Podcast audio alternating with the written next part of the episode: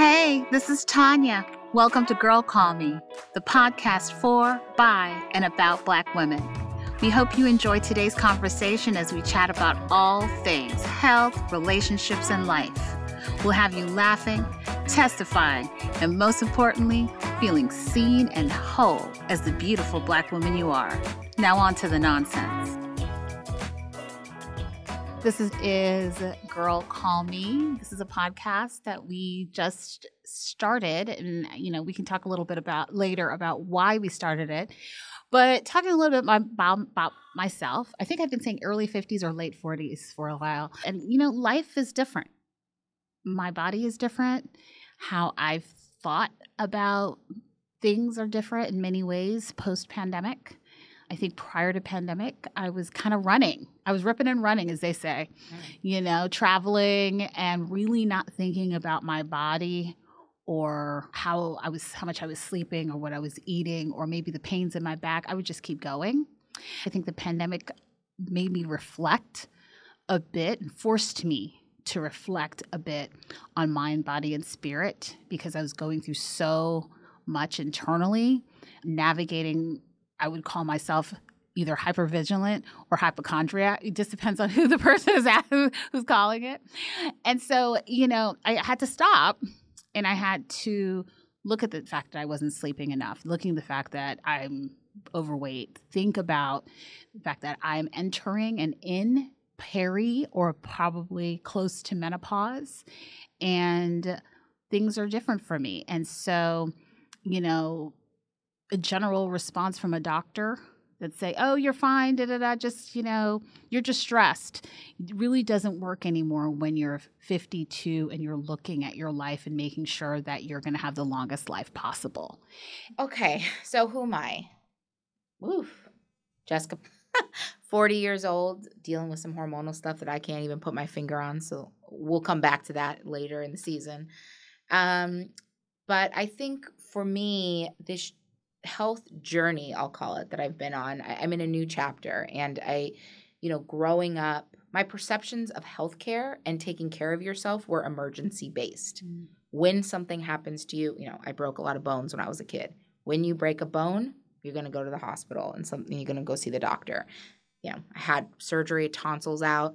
You know, this is a problem. You need to go get it fixed. So, very clear challenges, issues, go to the doctor um, my parents didn't really go for preventative care. And i the stories i've told myself about the people who've passed away in my life and my family have been kind of you know they dropped dead. It's an emergency. Something happened. You know someone went to the hospital they're gone. My family was not big on medications. My parents didn't take medications when we were kids. And so for me health has always felt like it's something I need to pay attention to when something feels wrong, not something I need to kind of proactively be looking into. And I, I balance that for much of my life because I'm a little bit of a hypochondriac. And so n- not focusing on it is a little easier for me because when I start focusing on preventative care, it can get a little unwieldy. And so where I am now in my life is understanding that you can focus on preventative care without spinning yourself out of control and that that actually is being kind to yourself and being thoughtful and honest with yourself you know thinking through where do i want to be in the next 10 years? And what am i doing today? And and where do i need to get to so that i can ensure that happens? And that's that's what's helped me open up more in conversations about health. It's helped me talk to other people. It's helped me advocate for myself more with doctors. And also relinquishing control because I don't have it and I, I have good ideas about what I should be doing, but I also have the resources to pull a team of people together who care about me to help me get there. Working order it can be. So I think for me, this chapter of my life is about doing just that, opening my eyes and and getting rid of the shame. COVID happening kind of lowered the barriers to the type of people you'd have con- more personal health care conversations with. We also work in healthcare. Right. So I think the the combination of working from home, less human interaction, so there also you have this barrier that goes down that you know, maybe in person we wouldn't have talked about something, but now I'm over Zoom, feels more comfortable. Everyone's talking about where they're at with their health care because of vaccines and this and that and interactions and who's getting COVID worse and pre existing conditions. And I think the conversation, it was an opening. Right. You know, not one that any of us wanted, but it was an opening for us to start having more conversations about health. I don't even know if comfortable is the right word, but maybe just more often. I, I don't talk to people at my job about health. I really don't even talk to my friends about health like that.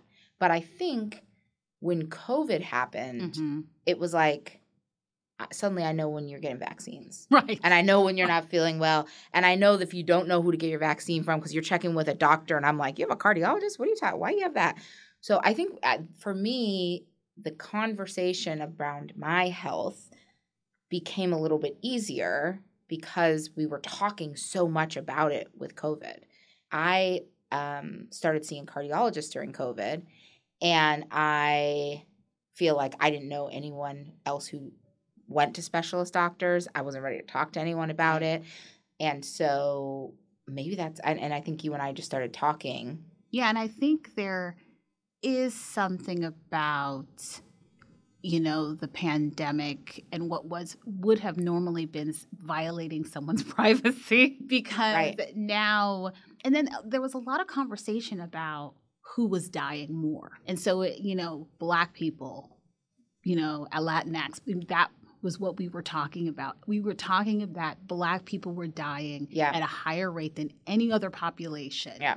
and I think we started finally having that dialogue about our health Right. and the why. Yeah. And then I think fast forward a bit to today. Um, there's been a lot of conversation about Black maternal health, Mm-hmm.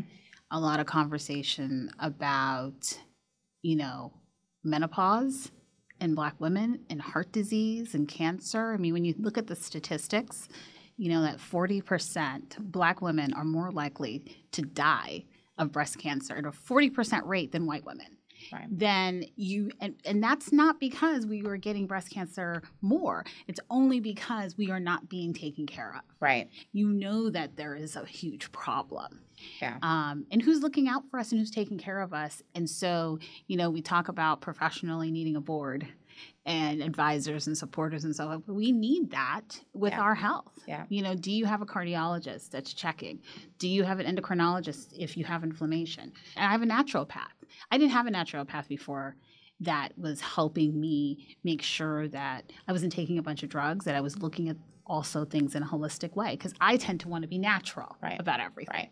you know and so uh, you know we are not you know obviously we're not claiming to be experts but we are Certainly not. we're not but what we are is people who are str- have been struggling are Right. struggling and we hope with this podcast we will bring some good voices some expert voices that will be able to help black women navigate not just health because i think we plan to really venture on a few other topic as, topics as well Once you start unpacking it, mm-hmm. even the most the people with the most resources in our lives intellectual resources you know financial resources whatever. Everyone seems like they're a little haphazard about it. Right. No one actually i think that that came out too when we started talking about black women and health is like everyone's going at it their own way piecing things together trying to figure out because we know what's not happening is you're going to a physician who who understands anything about you. Mm-mm. so what what happens then is then we take a step back and and it's like okay well fine. Let me let me figure this all out myself.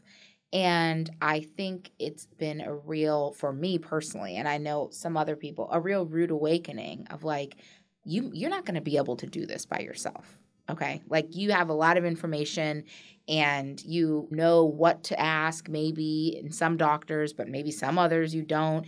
Everything seems to be a symptom of something. So you're gonna you're gonna hit a roadblock and Mhm. you're gonna have to start having these conversations.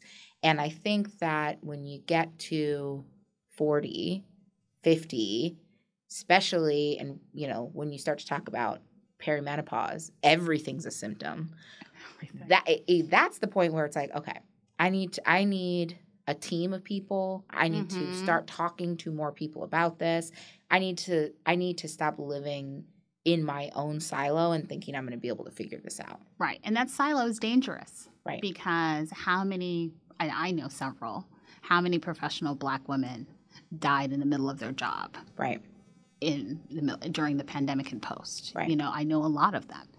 So we talked a lot about, you know, some of the things we know and what we've what we've tried to figure out on ourselves. But I think what we have also come to realize is no one's checking for us. So Mm-mm. this is part of the reason why we have to have this dialogue because it's not going to happen with your doctor. No. Unless you press it. And I, I'm sure you have, but because this is something I've thought about, but I haven't had the nerve to say it, but I'm sure you have. Have said to a doctor when they ask, when they tell you, maybe try this, have you said to them, what experiences do your patients who look like me have with that? Mm, I don't think I've ever said that That's shocking. because I actually know that they don't. I was like a you real- don't want to hear it, right. I already know the answer. Right. I already yeah, no truthfully no I had a doctor and I saw him frequently uh, for headaches and so forth. He never once looked at me in the eye. Mm. And he would just come in, look at his laptop, type, and ask me barely only a few questions. And a few times he offered to do the test that he had already done that he had in the computer. We're gonna retest your we're gonna retest it was a nerve test. How long did you stay with this doctor? I stayed with him because it's also very hard to find doctors. Yeah.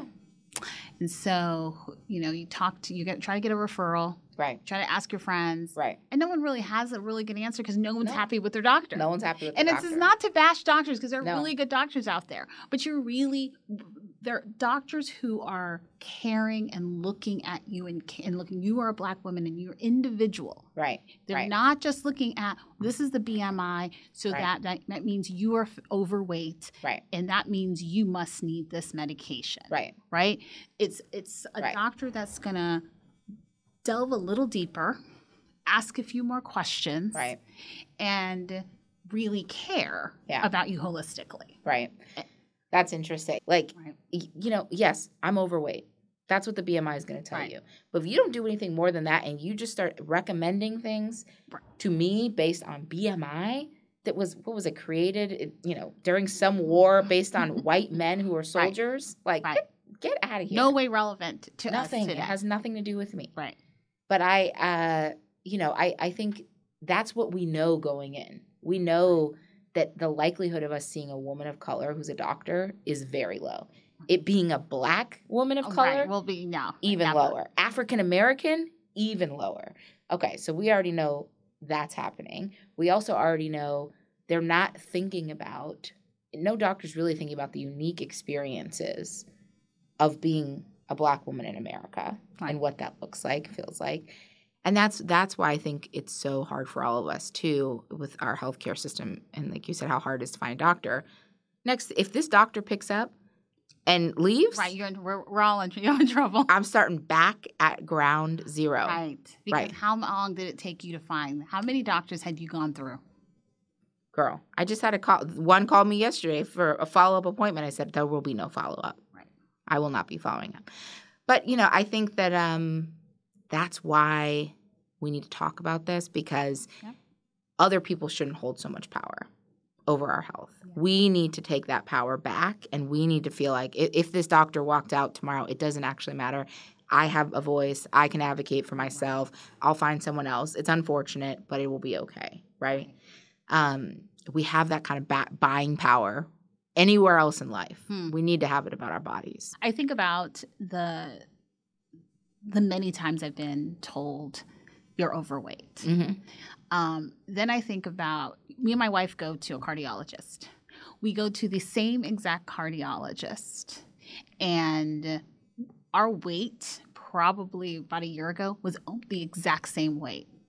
Every single time I went to the cardiologist, he told me that I was overweight and I needed to lose weight and things were going in the wrong direction.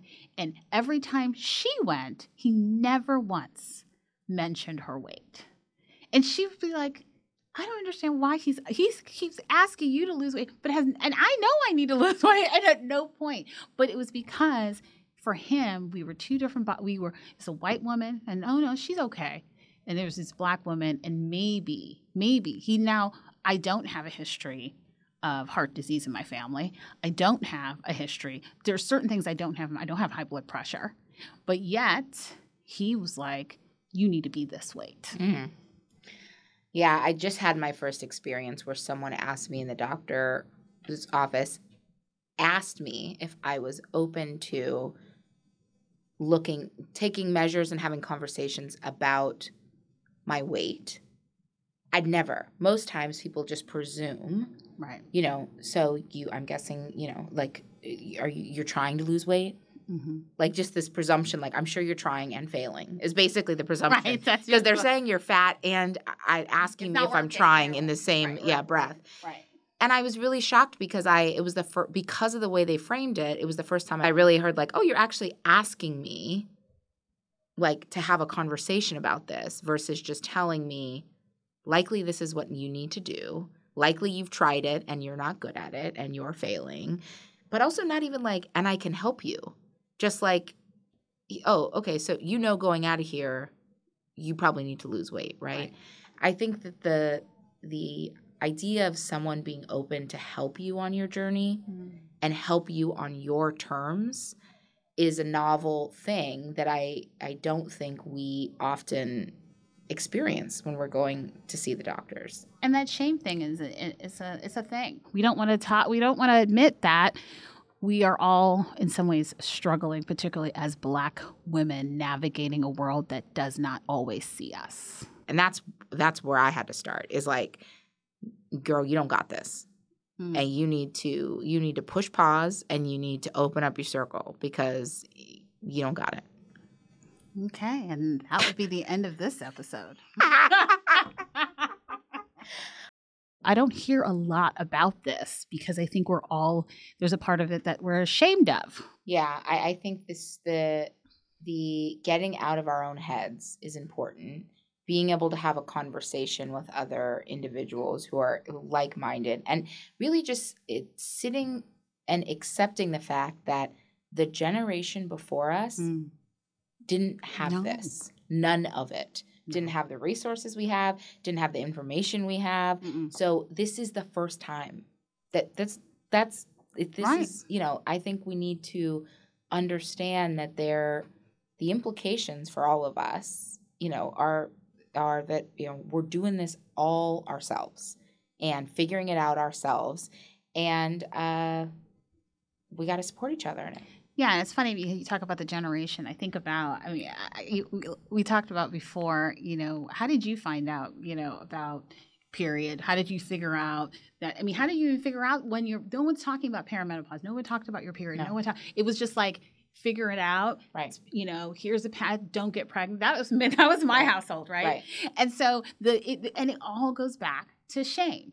Yeah. You know, it's you know, we don't want to have these conversations. We're not comfortable in these conversations. right So we all are in our back to the silo trying to figure it out on our own. Mm, that's good. So I think where where I'm excited about this conversation is there just needs to be more, and, and you know, yes, we're not experts, but ha- more people having conversations, destigmatizing the uh, health and personal health, and talking about it, getting the shame, like having a conversation about the shame, acknowledging the shame, but also not sitting in it. I think is is what I'm really excited about. Yeah.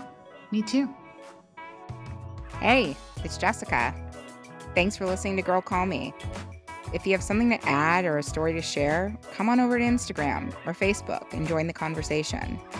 Also, make sure you follow and subscribe Girl Call Me. You don't want to miss when we release new episodes. Thanks for listening.